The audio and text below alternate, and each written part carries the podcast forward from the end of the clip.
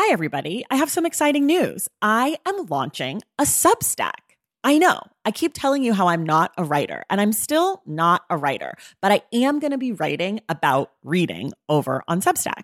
The Substack is called Unstacked, and you can find it at tracythomas.substack.com. There will be free options every Friday. There'll be a bunch of weekly roundups, announcements, all the shit I'm into. And then if you want to upgrade yourself to the paid subscription, I'm going to have author interviews, bonus episodes, anticipated reads, book pairings, community chats, all sorts of stuff.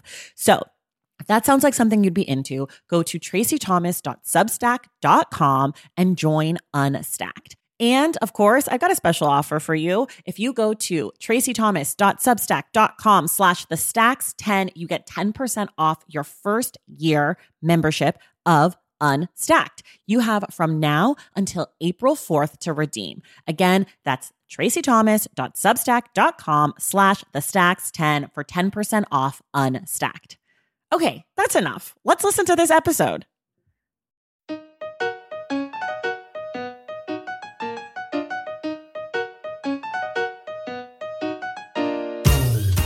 Welcome to The Stacks, a podcast about books and the people who read them. I'm your host, Tracy Thomas, and today we are joined by Tre'vell Anderson, an award winning journalist, co host on the What a Day podcast and the Fanti podcast, and the author of the brand new book, We See Each Other A Black Trans Journey Through TV and Film. Today, I talk with Tre'vell about their book, which is a personal history of trans visibility on screen, and it traces the televisual trans history both in plain sight and hidden in the shadows of history. The book is fantastic and adds much needed context to our current state of transphobia as well as increased representation. Remember, our June book club pick is Oreo by Fran Ross. We will discuss the book with Hannah Oliver Depp on Wednesday, June 28th. Everything we talk about on each episode of the show can be found in the link in the show notes. If you just cannot get enough of the stacks, I have even more for you. If you join the Stacks Pack, which is our community on Patreon. For just $5 a month, you get bonus episodes, our virtual book club, access to the extremely active Discord where we do buddy reads, give book recommendations, share our Pop Tart power rankings, and a lot more. Trust me, the Stacks Pack is having a good time. If this sounds like you, or if you just want to throw a little money behind your favorite independent book podcast, head to patreon.com slash the stacks. I want to give a special shout out to some of our newest members, Cynthia Garza, Megan McSorley, Sean Polidor, Ryan Cox, Marie Matter, and Julia Mora Khan. Thank you all so much, and thank you to the entire Stacks Pack. All right, now it's time for my conversation with Tre'vell Anderson.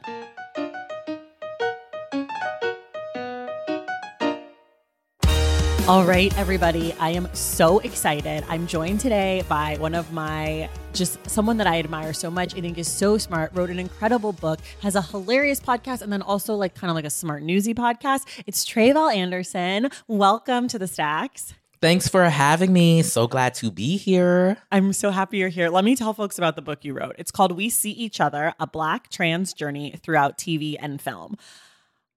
I was not sure what to expect with this book Mhm. because it's like you don't really know what you're going to get necessarily. You have an Mhm. idea black, you have an idea trans, but otherwise it's like this could be anything.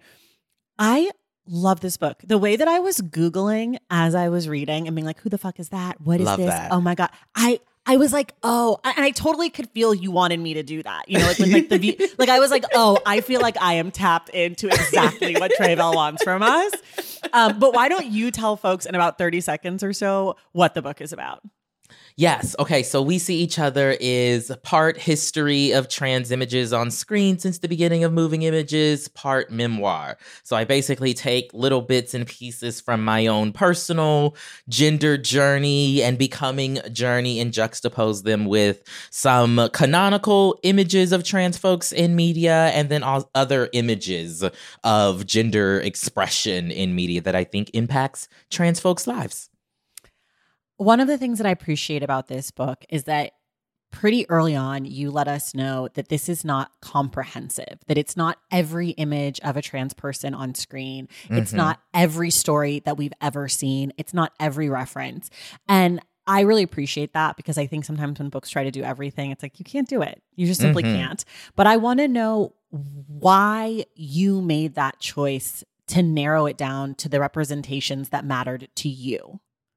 Yeah, so what I pitched, you know, the idea that I sold was this more comprehensive, deeply researched, you know, perhaps a little bit more clinical approach to the history of trans images on screen. That's what I pitched, that's what they bought. Um and then to be quite honest in the course of writing, I was like, okay, this is hard because you know, there is just like I couldn't I couldn't hit on everything. Right. right. Even things that I thought were important. Um, and then there were some things that I purposefully didn't want to hit on. I found myself, I tell the story in the book of I found myself watching Boys Don't Cry um, because that is a, you know, canonical piece of of film about trans life and you know it was really a you know triggering experience for me and i was like well now why am i subjecting myself to some of these right. you know horrible images as a means of telling this like full history of how we as a community have been rendered on screen. Um, and so it was really that point that I was like, you know what, actually not gonna do that. Which is not to say I don't contend with some of the stereotypes and the tropes and like the the negative images as it relates to transness and gender expansiveness on screen, but that I wanted to be sure to center the uniqueness of my experience mm-hmm. and and and my understanding and view on some of these films. Um, one because I felt like that was necessary. Mm-hmm. Oftentimes we treat like film and TV as like, you know, superfluous and, you know, it's just it's just that thing over there that you right. know our parents don't want us to be creatives okay? And then the work that the creatives produce right is often you know undervalued in in our society. But so many of those images have led to the very real lived experiences and lives that so many of us live. And so why not you know be intentional about like painting that picture? So that's how it became more personal and I just kind of had to, you know, relieve myself of the burden of hitting on everything mm-hmm. and see it as an opportunity to just try to, you know, I do my contribution and mm-hmm. make space for somebody else to do their contribution. I love what you say. You said this in the book and you just mentioned it about how people don't really give film representation maybe the credit that it's due mm-hmm. for both good and bad representation and the way that that affects us as people. Um, I recently read a book called Rise, which was about it's about uh, Asian America and pop culture, mm. and there's like a huge section or a ch- section of the book that talks about that movie. Um, what about Apu? That's mm, like that mm-hmm. sign. You remember that movie? Mm-hmm. And it's so interesting. It's a movie for people who don't know about um, the Simpsons character who is voiced by. Hank Azaria, and it's like a very racist depiction of an Indian store mm-hmm, owner, yeah. perhaps he's Pakistani. It's very unclear. It's very racist. Um, and they talk about everyone in the documentary is Indian or South Asian, and they talk about how much that depiction played into their childhoods and their understandings of their families and everything. And I think, you know, you talk about that in this book is like, we do learn a lot of stuff from our families, but we learn a lot of stuff from the media and like how to treat people and how that's okay or not okay or who people are and who's worthy and who's not. Mm-hmm. And I was mm-hmm. so grateful to you for saying that because I know that but I never would have articulated it that way. Do you know what I mean? Absolutely. Yeah, I mean, yeah, I mean, and I think that's that's the reality. I think when you talk to people about the shows that we loved as kids or the movie that we always watch with our grandparents, um, and then you compare that to our behaviors, right? How we show up mm-hmm. in the mm-hmm. world. I've been saying a lot recently, particularly with the, you know, legislative assault that we are going through as a community right now, that, you know, all of these, you know, conservative lawmakers are saying and trying to make people believe that we as trans people are predators, that we are groomers, that we somehow want to to hurt people or replace women. And a lot of those exact same kind of ideas, you know, first popped up on screen, mm-hmm. right? Whether it was in Psycho or Silence of the Lambs, or, you know, we can go down a very long list. And I think it becomes easy for John Q. Public to believe that mm-hmm. type of mm-hmm. misinformation because that's all they've seen on TV and in movies And anyway. it's already in their head. It's already it's in like their head. laying there dormant. and then and so then you hear you know this conservative person say this thing and it it it unlocks that Yes. memory right from that one thing that you saw all those many years ago that is actually a very horrible and harmful portrayal if we're going to call it that of a trans person or trans experience but it unlocks that and it makes you it makes it okay then right when you hear that another black trans person has been killed right? Because you think that we should be, Right. because that's what you've learned, right? That's right, what you've that been we're taught. serial killers and groomers Absolutely. and all of these things. Okay, so then let me ask you this. How do you feel about this book coming into the world amidst this very Mm. public moment of people killing trans people, especially black trans people, of Mhm. people legislating against trans people, of people legislating against trans children, against trans Mhm. athletes, against trans authors? Like, what does this book mean for you, not just in the big picture, but in this exact moment? You know,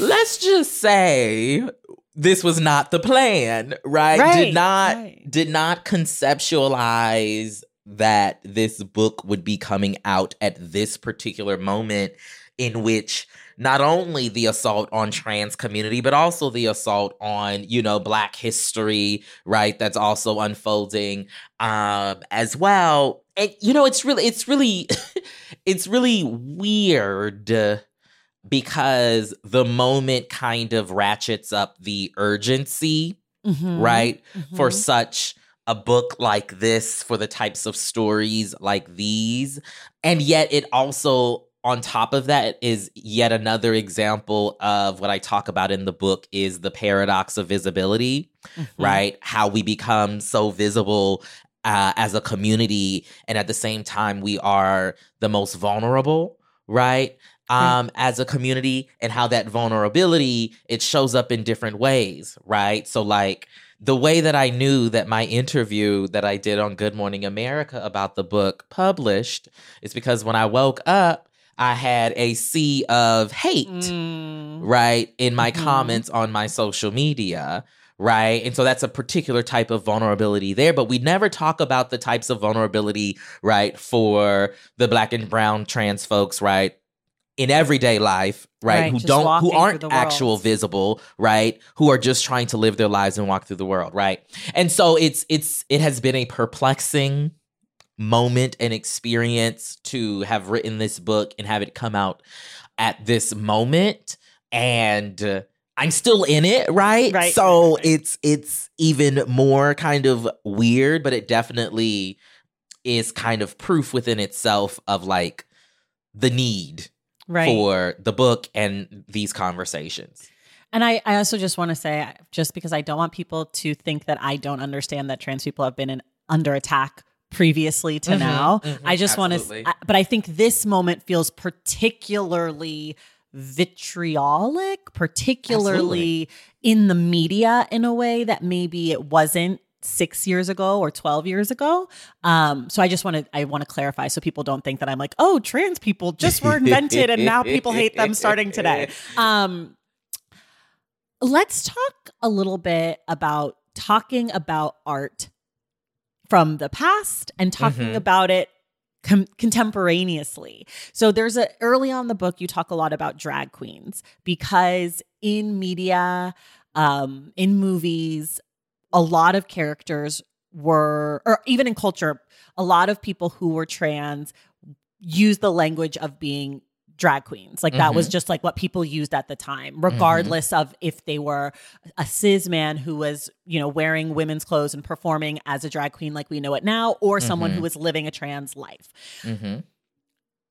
I want to talk about the conflation of these two things and like how you were pulling it apart and trying to decide what was trans representation and what was drag queen representation. And Yeah. does that matter? like, does it matter if something from the 1980s is drag Mm-hmm. versus trans like or why does it matter or how mm-hmm. does it matter to you i don't know it's a lot of questions but i yeah. just love for you to tease it out a little bit for us let me see what i can do with that um so i think well one it was important to talk about drag in mm-hmm. a couple different ways for mm-hmm. me I'll start with, you know, the what I will call the traditional form of drag, right? Which is a man, a cis identified man dressing up in get, getting up in the gigs right for some sort of performance um right.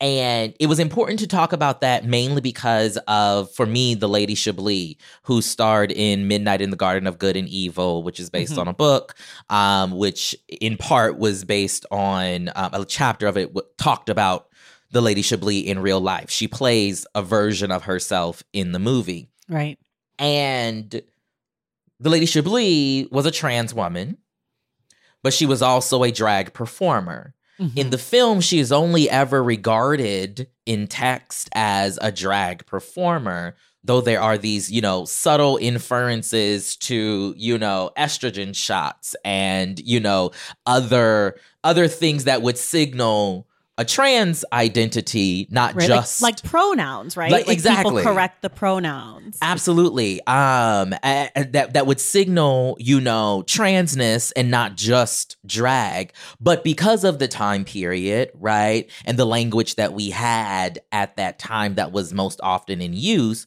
right, she's referred to in all of the press that you look at from the time um, as a drag queen.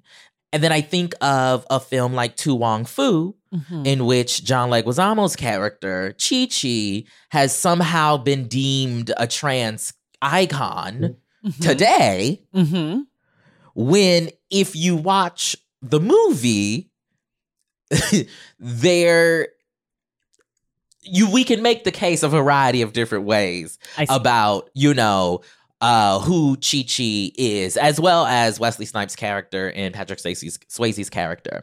Um, and so it became important to talk about drag in that particular way because of, in part, this current cultural moment in which we see transness and drag kind of side by side mm-hmm. in a show like RuPaul's Drag Race, for example. Yeah. Right?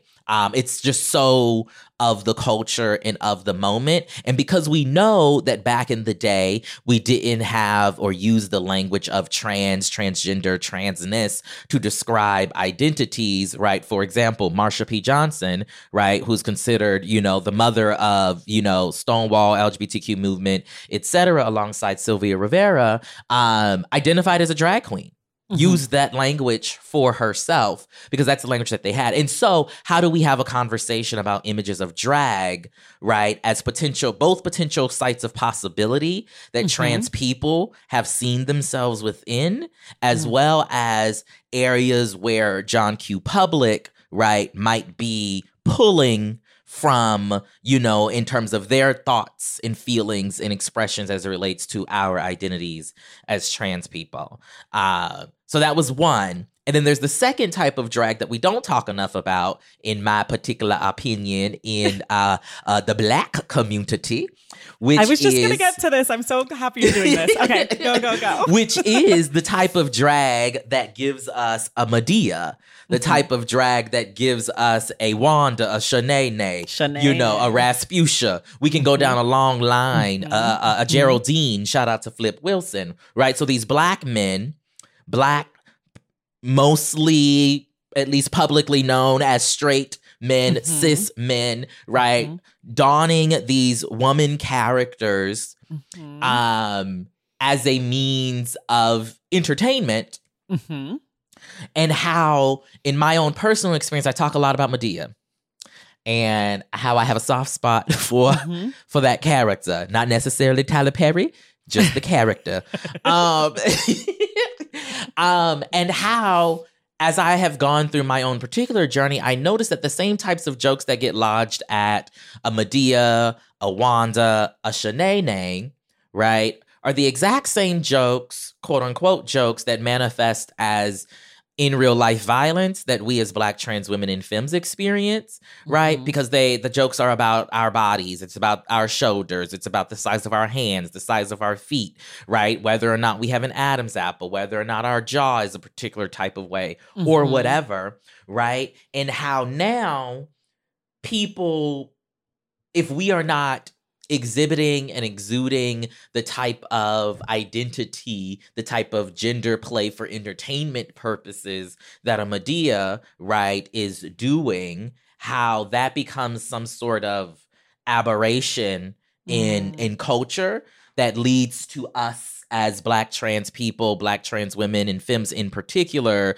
being killed right, Right. for for existing and i think we as a community need to talk a little bit more about that Mhm. right and the complexities that lead us there Do you, I mean, you talk about it a little bit in the book, and I think, you know, I found it really interesting when you mentioned that um, Dave Chappelle has famously not done this drag moment. And and you talk about in the book how the black comedians who have done these like infamous drag characters sort of like cut their teeth, right? Like that was sort Mhm. of like some of their earlier work and it's like what Mhm. made them Mhm. who they are. And so I'm just I don't know. I don't I don't there's not a great question there. I th- I mean I think the question is like do we think that Dave Chappelle's transphobic because he's never dressed up as a woman? I don't know if that's like the real question. But there is definitely something like in there about that. Like he's the only one who hasn't like walked a mile in her shoes, so Mhm. to speak. And Mhm. he's like the biggest monster. But then of course there's like the subtle digs at trans at trans people and also Mhm. black women across the board even Mhm. even cis black women right like this Mhm. disdain for them as well in these characters and like you know on maybe on a lesser level because some of it you know and i think like some of it you can say is homage and you know like it's like this Well, that's what they- line. That's what they that's what they say, right? Right, They say right. that That's all of these say. characters are homages to the women in their life, to the women that we all know. And maybe maybe it is. It maybe can be. maybe It can be. and it can also be, you know, a reproduction of stereotypes and harm, right? Right. As it relates to black women large, right? Mhm, not mhm. and, and more specifically you know the experiences of black trans women in femmes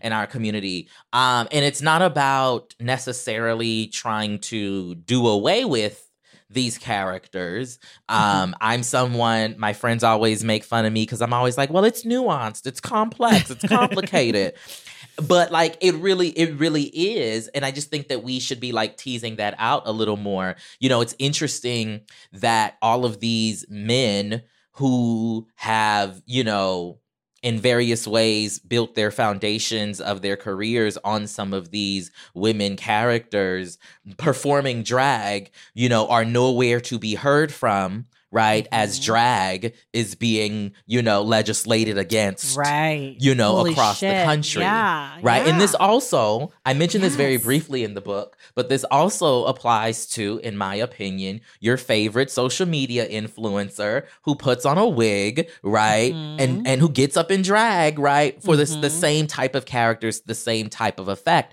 We don't hear them Mm-mm. Talking out against, you know, drag being banned um in these Do you- various cultures and communities. Do you think that that social media influencer or, you know, Martin or Mhm. whoever, do you think that they think that they're doing drag? Like, do you think that your Hmm. favorite social media influencer is like, I should stand up for this because I'm doing drag? Or do you think they're like, I'm making content and I'm putting on a wig because I'm doing a church woman? Because I feel like the way we talk about drag sometimes now is like that drag is a thing and it's a political thing and it's a this, you know, and it Mhm, means something. And I and I believe that's true. But I Mhm. wonder if that separates people who are just like, I'm being funny online.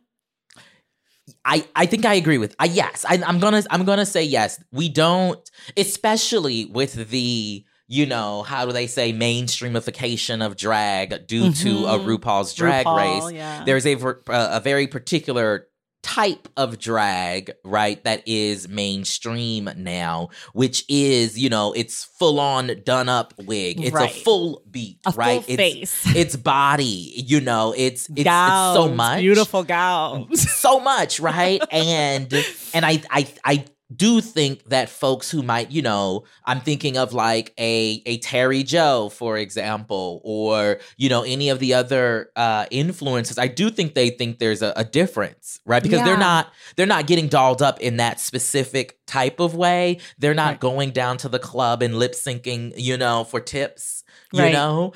But the reality is, yes, at at the foundation, it's all the same thing it's the same thing. right? It is all the same thing, but we know that the drag bans won't be enforced on them in the ways that it'll be enforced on, you know, the drag queens down at the local club, right? The the communities who have had to cancel Pride, Right. Right? Right, right. Because of, you know, some of this legislation that's going around. But no, you, the influencer, you, the comedian, will still be able to, you know, go on your tours and do your characters on stage because we know the truth of what, you know, all of this legislation is, is really about, all of this hate is really about. Um, and it's about making sure that we as trans people, we as queer people either don't exist or we only exist in very specific ways.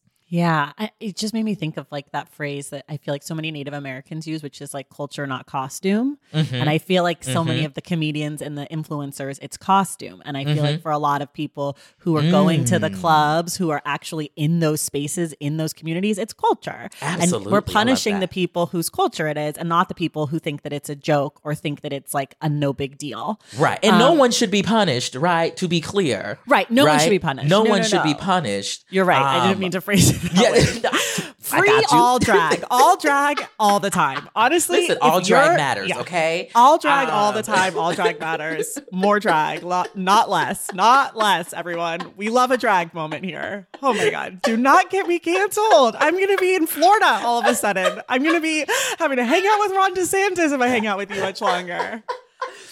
That was amazing. Okay, we have to take a break. We'll be right back.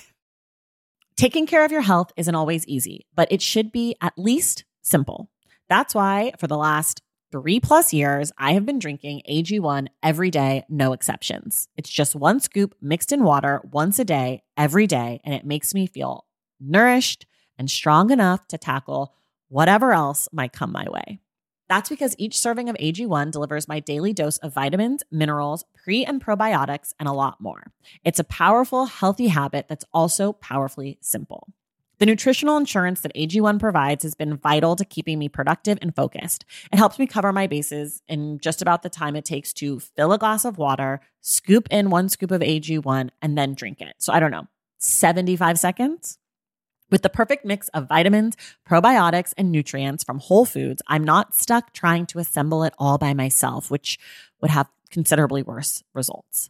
AG1 saves me all the time and hassle, and it has made such a difference in my overall mood and especially my gut health, among many other things. But don't take my word for it.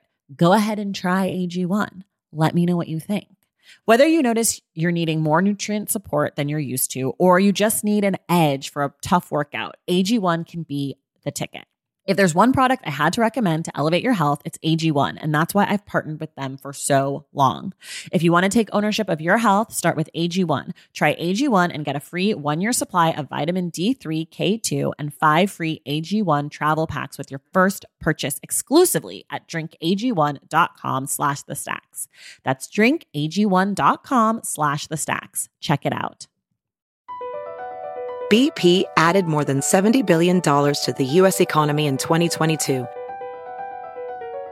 Investments like acquiring America's largest biogas producer, Archaea Energy, and starting up new infrastructure in the Gulf of Mexico. It's and, not or. See what doing both means for energy nationwide at bp.com slash investing in America.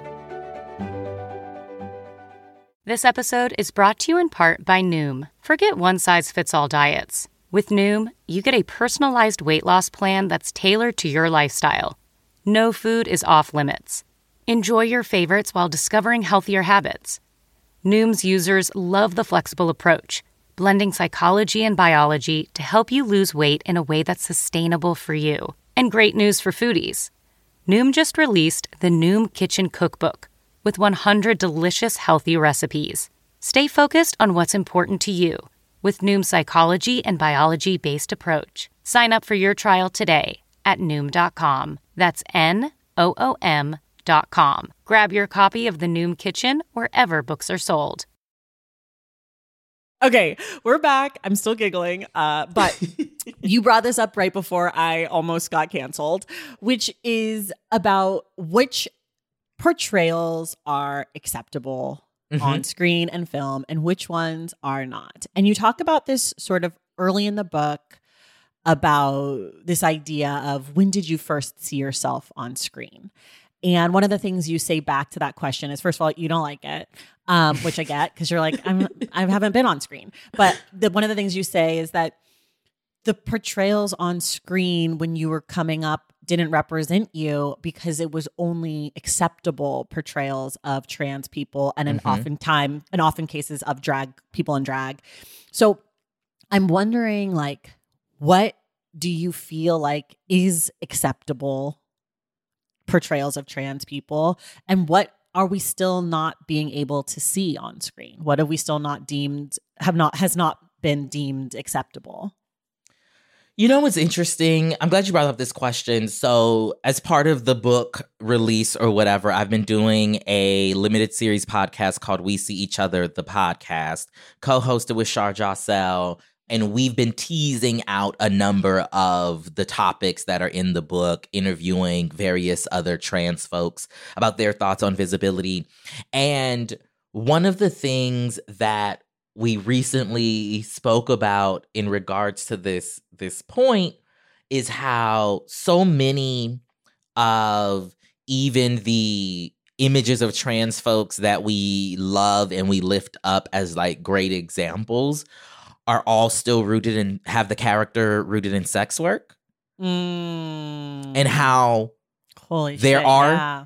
there are trans women right who are sex workers Mhm. both for by choice and doing it out of survival um and how it is important to represent and show those stories and narratives but how we haven't yet seen the trans barista Mhm.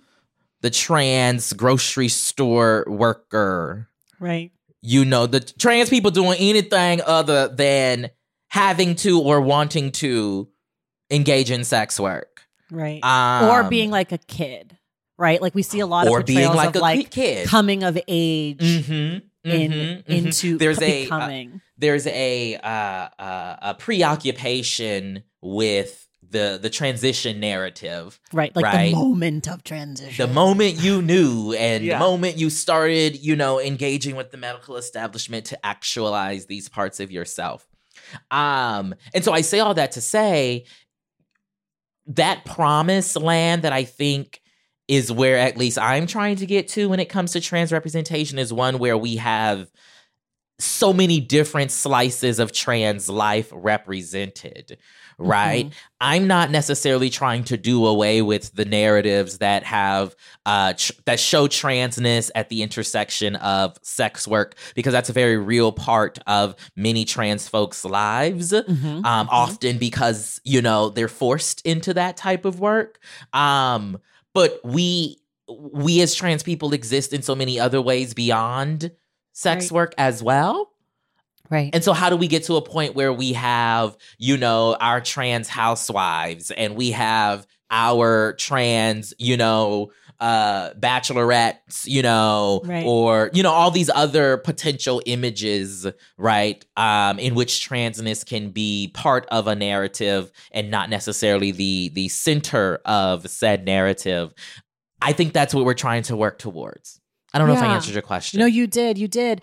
And a thing that comes up, you know, in in the book and in representations that you talk about that you loved, um, or that you liked part of, or that you thought were Mhm. valid. I mean, I think we can talk about this in a second. Like you're very critical, which I love about you because I believe in so much in criticism. I think it's so important to not just say, I enjoyed this movie, it's a 10 out of 10, but to say, I enjoyed this movie, it's maybe a 7 out of 10, because here's some things I Mhm. didn't like, but I still Mhm. enjoyed it and it's still like worthy. But one of the things that you talk about, and it's something that I think about uh, just in general with Black representation, is like, what which of these stories are about trauma Mm-hmm. for trauma's sake versus which of these stories portray trauma in a way that feels realistic to the actual lived experience. Like I Mhm. would like I'm a black woman, I have experienced traumas, but I would Mhm. not if you told the story of my life, the movie would be basically void of major trauma, but you couldn't tell the story without you know, the first time I was called the N word or Mhm, something, you know? mhm. So like do you feel like you're seeing a little bit more of that where it feels like the the trauma that comes along with being any sort of marginalized marginalized person and sometimes maybe it's very extreme and sometimes maybe it's more minor is being portrayed? Or do you still feel like we're stuck in a place where it's like sex worker or you know you talk about a, a foreign film where it's like they Hmm. cut off their own penis and like Mhm, this like mhm. horrific moment sensational so i'm wondering if you've started to see portrayals that are slightly more nuanced i guess when it comes to trauma because you can't tell these stories without some because it's part of being a marginalized person in this country right Yeah. or do you feel like we shouldn't even play into it at all Well, I think the the problem is that we're only playing into well right right in, in various ways both like Yes. both like the the nuanced complex very real lived in type Yeah. of ways that you Yeah. talk about and also in the stereotypical you Mm-hmm. know um tropey type of way because Mm. th- there are there are ways to i'm thinking right now of a film that is is out in theaters right now called monica starring Trace Lysette wonderful trans actress the the narrative it's a beautiful you know oscar beatty type movie Mhm. in in that it is you know a slow burn there's very little dialogue it's a very internal type of acting Okay. job and it's really a story about this title character um reconnecting with her family Mhm. after years of being, you know, apart from them, um, so much so that they don't even recognize her, right? oh wow Um, but then, and it's a, it's, it's beautiful in that we get to see this trans character just kind of making coffee, yeah you know, like having sex in the back of a truck, just regular regular stuff you know, just regular, degular stuff. And I love that about the movie, but she still engages in sex work. right You see what I'm saying? Yeah. And so how we we could have done that entire we we could have had that same movie without the sex work right and that would have been something different and so do you- completely. do you think that this like obsession with the tropes and the Mhm. stereotypes is coming from the executives like from the tip top or do you think it's coming from like maybe the directors and the producers who just still don't have an imagination for it or can't see the Mm. wholeness of people like from your i mean you're you're sort of a hollywood insider you, you reported with la times Me, like you write about Wow. culture well I- maybe not an insider like nudge nudge but an insider like you know what's going on you're privy to conversation Yeah, you know, I think I think it's a little bit of both to be quite Yeah. honest with you, right? Like I do think that um people want people are obsessed specifically I think with transition related stories, Mhm. right? They want to see the transformation, Mhm. right, as a means of helping them articulate Mhm. right what it is uh, to be trans and there are instances and we've had examples in culture in which you know they do that type of story with love and care and gentleness and all that other stuff. And we have other examples in which they don't.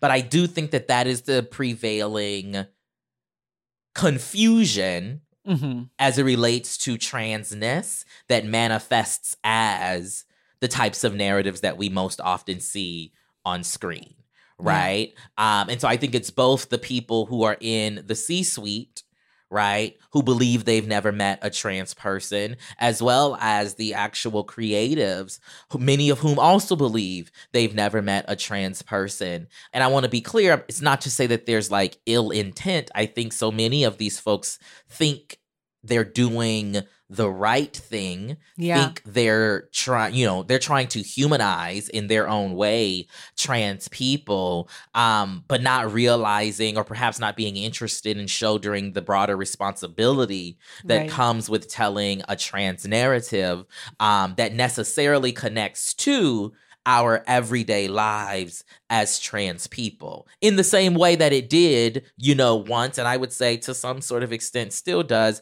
when it when we talk about black representation at large Yeah. Okay.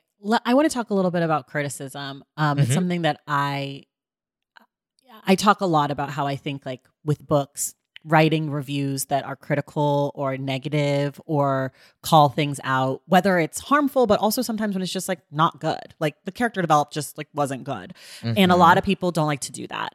And they feel like, especially if they are from a group that is not cis het white Mhm. male that there's an obligation to maybe be kinder or more gentler on the work because of identity and I understand that. And I think to an extent, I do that naturally. Like, I sometimes will be like, I'm being nice to this book because the author is a black woman. And then I'm like, wait a second, it wasn't good. So I'm Mhm. wondering how you navigate that because you you've written for many publications and you are a cultural critic and you talk about, you know, your your sort of like beat is Mhm. representation in pop Mhm. culture. And so that means you're talking about diversity and you're talking about movies that maybe aren't getting the same pl- press or maybe they are and they're not getting called to task for certain things. So like how do you personally navigate how hard you'll go in on something, how much you might hold back if something is like, okay, you know, it's black trans rep, they're trying, but there's an issue like how do you Yeah. navigate?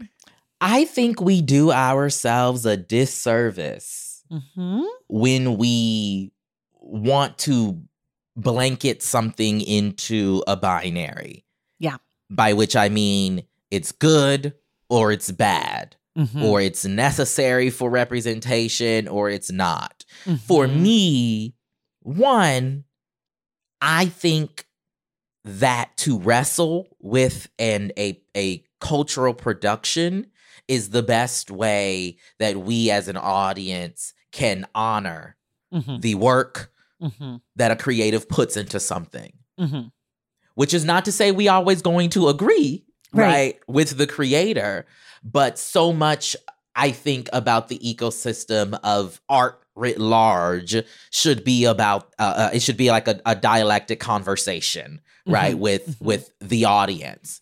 Yeah. Um and the entire audience you you will have some people who love it and you will have some people who Who hate le- it. who love it less, you know?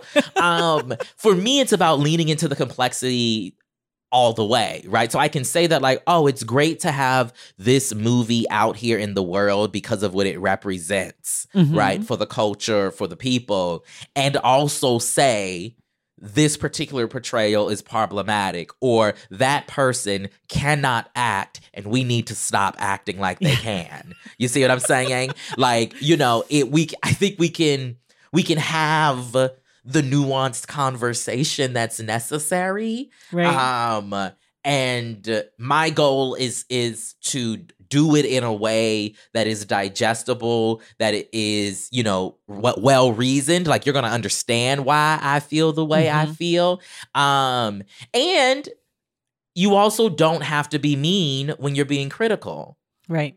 and i think i think people forget that sometimes um and so for me it's about you know i want to show the the care that i have and Mhm. also the appreciation i have for what was created yeah. right but let's talk about some of the things that just ain't working And do you ever get pushback from people who are involved in projects where you're like, "Mm, wasn't great, this wasn't working, and like, how do you deal with that? Um, I have gotten pushback before. Nothing, nothing major. I Mhm. know of other people in the industry who have, you know, fiercer pens than I when Okay. it comes to to criticism, particularly criticism of of black art who have had, you know, people call their employer, Yeah. right, to try to get them fired. I ain't had nothing like that. Okay. Um, I've just, you know, rubbed an elbow or two with somebody whose movie I said was bad at a party. Um, or I reviewed somebody's book and and said that they were capitulating to whiteness and then had to see them, you know, two weeks later. Yeah. Um but here's the thing. I'm always down to have a conversation. That's right. You th- if you disagree with my estimation, let's tease it out so that Mhm. I can understand perhaps even better what your intention was Mhm. and you can understand what my reception was Mhm. because both of there, there's a place for both of them. And so it's like, Mhm. you know, if I'm going to say what I got to say and if you would like to have some discourse about it, we can talk. Um, because that's that's actually what gets me most excited about Same. criticism. It's the Mhm. conversation. Like even putting this book together, like, you know, there are some things I say in this book that I was like, ooh, the girls are gonna try to drag me, but let's talk about it, right? Um, and cause I just I like to talk things out. I like to tease things out. Let's sit at a table, at the kitchen table, and let's Mhm. let's let's let's dive into it. Um and How so Michelle that's what I'm excited Obama about. of you. Not the, The light I carry. table. Yeah, yeah. Um, it's the light inside of all of us. On it's at the kitchen table. It's a candle on the table. It's a Uh, candle. it's a candle. Okay. One of my favorite things about receiving your book in the mail was when I opened it, I saw on the cover a past guest of the stacks from Oh. the early days, Zeke. Oh, okay. Zeke Smith was on the show in 2018 or 19. We did that novel less. We did it for book club. And I was just so thrilled to see Zeke. That's all. It's not a question. It's just a comment. I was like, ah, that's Zeke. And I post I posted it and then Zeke DMs me and he's like, that's me. I'm like, no shit, Zeke. I know who you are. we talked for two hours about about fucking books. But I was like, of course that's you. It's like clearly someone doing survivor things. it's your face and your shirt on the book. I love it. I loved love Zeke. I think his story, um, in particular, of what went down on Survivor, is one of those canonical moments of trans representation on screen. Um, and so, you know, he needed to be in the book, and so I'm glad that he is. I'm glad too. Really made me excited. I, I guess there is sort of a question about trans masculine representation um, because I think a lot of the ways that pop culturally we think Mhm. about and talk about trans people it has a lot to do with trans femme representation and a lot of you know the violence is against trans women specifically black and brown ones Mhm. um, a lot of the obsession about, you know, gender and bathrooms and sports Mhm. is around trans feminine per- Mhm. people. And so, and then that, of course, as I'm reading the book, I'm trying to like, they're about halfway through the book, I'm like, where are the trans masculine people? And then, like, two sentences later, you're like, don't worry, we're going to get there, people. um, but I'm sort of wondering about about that. I think you know Elliot Page, ha- Mhm. having come out recently, has maybe shifted the the representation, I guess, Mhm. on, on that side. But I don't know. I, I just I'm curious what you think about it. Why you think it's this way? I know a little bit in the book you talk about Yeah. size and like body parts a little bit, like Mhm. we have we are comfortable with small men in a way that we're not comfortable with large women yeah. a little bit so i'd love for you kind of just to talk about that Yeah. Well, Elliot's book comes out soon. I think it'll be Um, out when people are listening to this. It's called page boy. I think it comes out like june 6th or something. Yes. yeah. Um, but you're super right. You know, when when Elliot, you know, disclosed to the world his truth, he he put trans men, trans masculine people, right, on a particular space in in culture and discourse um that I would say they haven't been yeah. Um as you know writ large um in the same way that you know when laverne cox you know Mhm, jumped mhm. dropped onto the scene with orange is the new black. Um i think that what it comes down to is that it is a lot harder I think, for people to rationalize in their mind how and why someone assigned male at birth would want to live out their life as Okay. a woman. Okay. Yes. Okay. Um because of the ways that we treat women in our society, why would you give up quote unquote male privilege. privilege, Yep. right? To become a woman, to embody womanhood or femininity. Um and I think in people's minds it it it makes a little bit more sense that somebody assigned female at birth would want to, you know, grab a bit of male privilege in Right. this society. Right. Um, and it's a lot harder to say, um, or let me rephrase that. It's a lot easier to get people to overreact, to misunderstand, to carry out hate towards trans women when you can say there's a man Mhm. in the women's bathroom. Mm-hmm, hmm Do you think a little bit also? So what- I was thinking about as I was working through the question and reading through the book is like, there's also this this sexism, right? Of course, Mhm. of like anti misogyny, all of these things that even a trans man for people who don't see or understand transness or don't want to or just hate it or whatever for those Mhm. people that it's like hating a trans man in some ways is like hating a woman and it's like harder like you don't hit girls you don't you know like this Mm, whole sexist mhm. stuff where it's like okay but even still this person's a woman even if they think they're a man like they're Mm-hmm. what do they know they're just a girl like some of this like dismissive and sexist Absolutely. like Absolutely. Okay. Absolutely. I think I think there's a I think there's that in there too. I also just think that there is a um it to me it all comes down to back to to femphobia, back to misogyny, back to, you know, anti-womanness, all of it, right? mhm. Um and and so as a result, right, we've seen trans men some of them as a means of survival, right, dissociating themselves from queer community, from trans community, right? Mm. Um, and quote unquote passing or blending in, Hmm. right, into society in ways that, you know, a six foot seven black trans woman can't. cannot right Right? makes so much And sense. so so there's there's there's so many different layers, but I say all that and to also note that there's also a particular type of of erasure, right, that happens Mhm. of the trans masculine, trans man experience as well. So then we don't even, as we're having conversations about the need for greater trans visibility, we don't even often consider that that also means trans men and trans masculine people, right? Because we're we're fo- we're focused on the uh the visible ways that we often take down women right Yeah. that we want to reproduce specifically onto trans women and trans Yeah. femme folk Yeah, oh, that's so that's so good. Um, so smart. Okay, I'm doing a hard shift. I want to ask you about the uh, the title.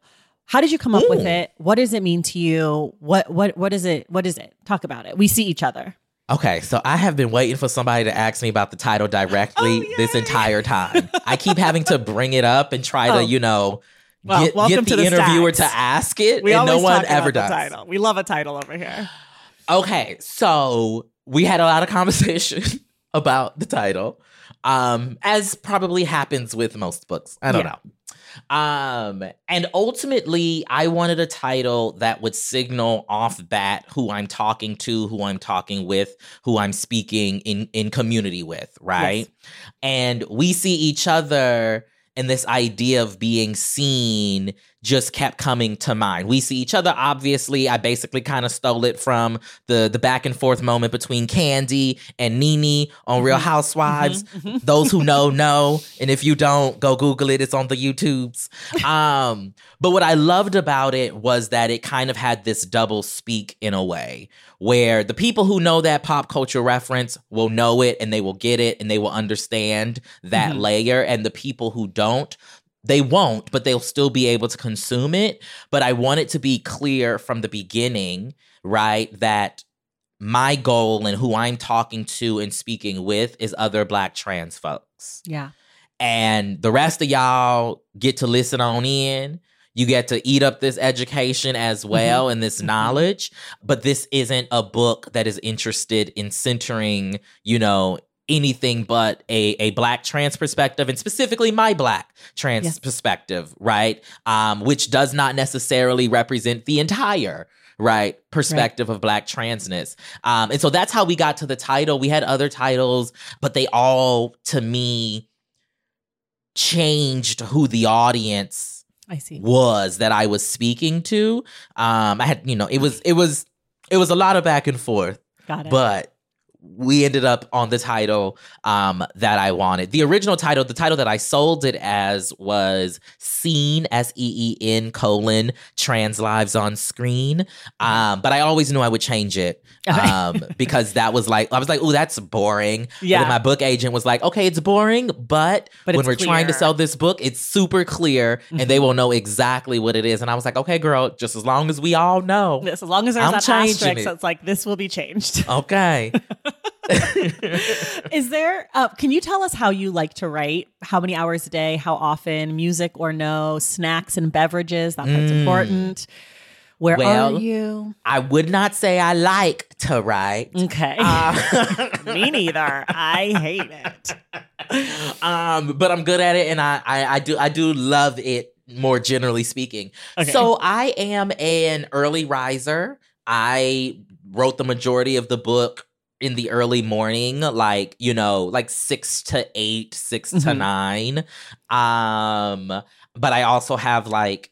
I was doing so much while reading this, while writing this book. By so much, I mean I was writing the book, um, which I basically did in like three months. Do not advise. Whoa. Okay. Mm, Do not advise. Um, but I was also at the same time I was a consulting producer on the last season of the the TV show Legendary. Mhm. Um, so I was on I was writing on set, you know, Oh, when we were on break, um, while also doing the other podcasts. Um, I am a it depends on my mood whether I need some sort of sound in the Mhm. background or whether I can just hammer away. Um, but not not really too many snacks. I'm not too much of a snacker. Um, while while writing, while I love to eat, don't get me wrong. You but just you know, it's, popped on now and later, so let's not let the record show you like a now and later at the very least. but not when I'm writing. But I think that's Okay. also because I write so early in the morning. Yeah, it's yeah, yeah, like, see. you know, it is what it is. And then I'm just I'm a water girl. Just give me some water, maybe a Coca-Cola, Okay. um, something like that. Um, and then I I tried to have like a candle or two around just what to give scent? me some Is there a specific scent that you like? There is a candle that I found while writing that is a Froot Loop scented Whoa. candle. Okay. Yeah. And it's it smells exactly like the Fruit Don't tell me you don't like a snack when you have a Froot Loop candle. How dare you? Who do you think I am? I mean, if I need to nibble, I'll nibble. But you Okay. know, it's six o'clock in the morning. You know, my body's not ready yet. Um, but that's basically how I, for the most part, um, write. Um, but I'm also the type of writer where, you know, I cannot move on unless the sentence that I am on is perfect. Okay. It needs to be. I. I. So I. I guess people say that's like editing as you go or whatever Mhm. but like it has to be perfect the rhythm has to to fall right and so that can be i'll just say that meant that many a days i only wrote two sentences because Okay. it took me that entire time to get those two sentences the way i needed them to be Um, what's a word you can never spell correctly on the first try? oh my god um oh this is horrible business Oh, good one. I think you're the first person to ever say business on the show. business and I, I have the way to remember it because i got very embarrassed when i was in um, middle school um, but business is one that i'm always like okay b-u-s-i b-u-i-s you know it's, A, it's a lot Totally. That's a good one. Um, is well, do you know what comes next for you? Do you think you'll write another book? Um, so i have a second book coming out later this year Oh shit. Um, it's called Historically Black Phrases. It's a coffee table type, you know, oh my book god. Where I co-wrote it with Jarrett Hill, who is my co-host on Co-host. Fanti. Um, and it's like a coffee table book. We've like taken these b- phrases that we've heard growing up, put definitions to them. We've got some essays in there. We did some different interviews with different folks. Um, so that's like a, a fun. When is you that know, out? What's the that's date? September nineteenth. Okay, we're gonna link Um, so you guys can pre-order. I will yes, be pre-ordering please. immediately. Please do. We just rele- we just uh, recently released the the cover of it. It's Oh so God. cute. I'm so it's gonna be so fun. Um, but it was that was hilarious and wonderful. So that comes out September nineteenth. Um, yes, that means I was writing both of these books at the same time. Yeah, Again, do not you. recommend. Do not recommend. busy, busy, busy. I overwork. It's fine. I'm I'm I'm working on it, y'all. Um, and so that though that's the most immediate thing. There will be other books um in the pipeline. I haven't started working on anything specific yet. I think I'm gonna be doing something, you know, in the young adult arena next. Uh-huh. Um, so stay tuned. Stay tuned. What's not in the book that you wish was? Oh, there's so much. There's so and and most of it was just like people Mhm. whose contributions to culture I wanted to talk about. Mhm. Um, that's how I. There's a section at the end of the book called Transcestors, Mhm. um, in which I do these like just mini quick bios Right. of like six trans people in culture. Um, Ajita Wilson, Wilmer Broadnax. These are folks who maybe they were in film and television, maybe they weren't, maybe they were artists or whatnot, whose names just needed to be said. yeah. But if I had to choose a film that I would have put in or that I wanted to put in, but it just didn't work, it would be the Cheetah Girls. Mm. Um, a lot of folks don't know that the character of Drinka Champagne, um, who's like the the drama teacher or whatever in the movie, is played by a trans woman. Oh Sa- Sandra. Caldwell is her name. Um, she's still living with us. Um, and when I learned that piece of history, Hmm. knowing the obsessive love that I have of that movie, I was like, oh, that must be the reason why. I mean, the, besides the fact that you know we now know Raven is queer as well, um, I was like, that's that's got to be it. So I wanted to figure out a way to bring in Cheetah Girls, um, but it just didn't. Didn't it didn't work. make sense. It didn't fit. Book two, all about Cheetah Girls, an oral history of Cheetah Girls. Um, I just have two more questions for you. One is for people who love We See Each Other, what are other books you might recommend to them that are in conversation with your work? Hmm. I'm gonna go with. We mentioned the Lady Chablis earlier.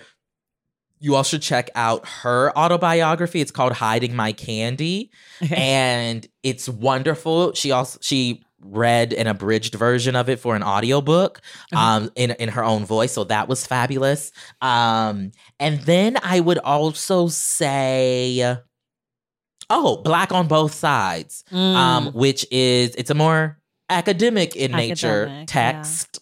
Um, but uh, C. Riley Snorton does has done a lot of great research and information in terms of unearthing the experiences and existences of Black trans people. Um, you know, from from back back back in the day. Right. Um, and so that was like a foundational text for me when I was like putting the book together.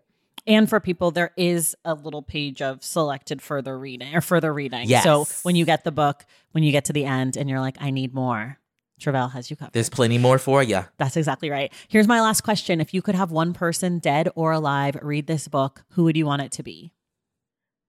I'm gonna go. I'm gonna go kind of you know spiritual and amorphous here. Okay. My dedication to the book in the book Yes. is to who I believe to be a transcestor that existed in my family that I just don't know about. The Um, dedication says, For the transcestors from who I specifically came, I don't know your names, but my spirit says you existed. Yeah. Um I just you know I'm I'm a bad bitch and I'm wonderful and I'm all of these one you know amazing things. However, I push back against the thought that I'm like the first trans person in my family. Yeah. And I often think about just like, who do I not know about? Mhm. Because for various reasons, my Mhm. family lost their story. Yeah. Right. Um, and so whoever that person is, I would want them to read the book and see my attempts at, you know, reclaiming, reasserting, you know, um, a, a presence, you know, in in our particular bloodline. Ugh. Gosh, I'm obsessed with you. Everyone, this has been a conversation with Tre'vell Anderson. Their book is called We See Each Other, a Black Trans Journey Through TV and Film. You can get it wherever you get your books. Do you read the audiobook? I do read the audiobook. Okay, so you can listen to Tre'vell Mhm. read it. Thank you so much for being here. Thanks for having me. And everyone else, we will see you in the stacks.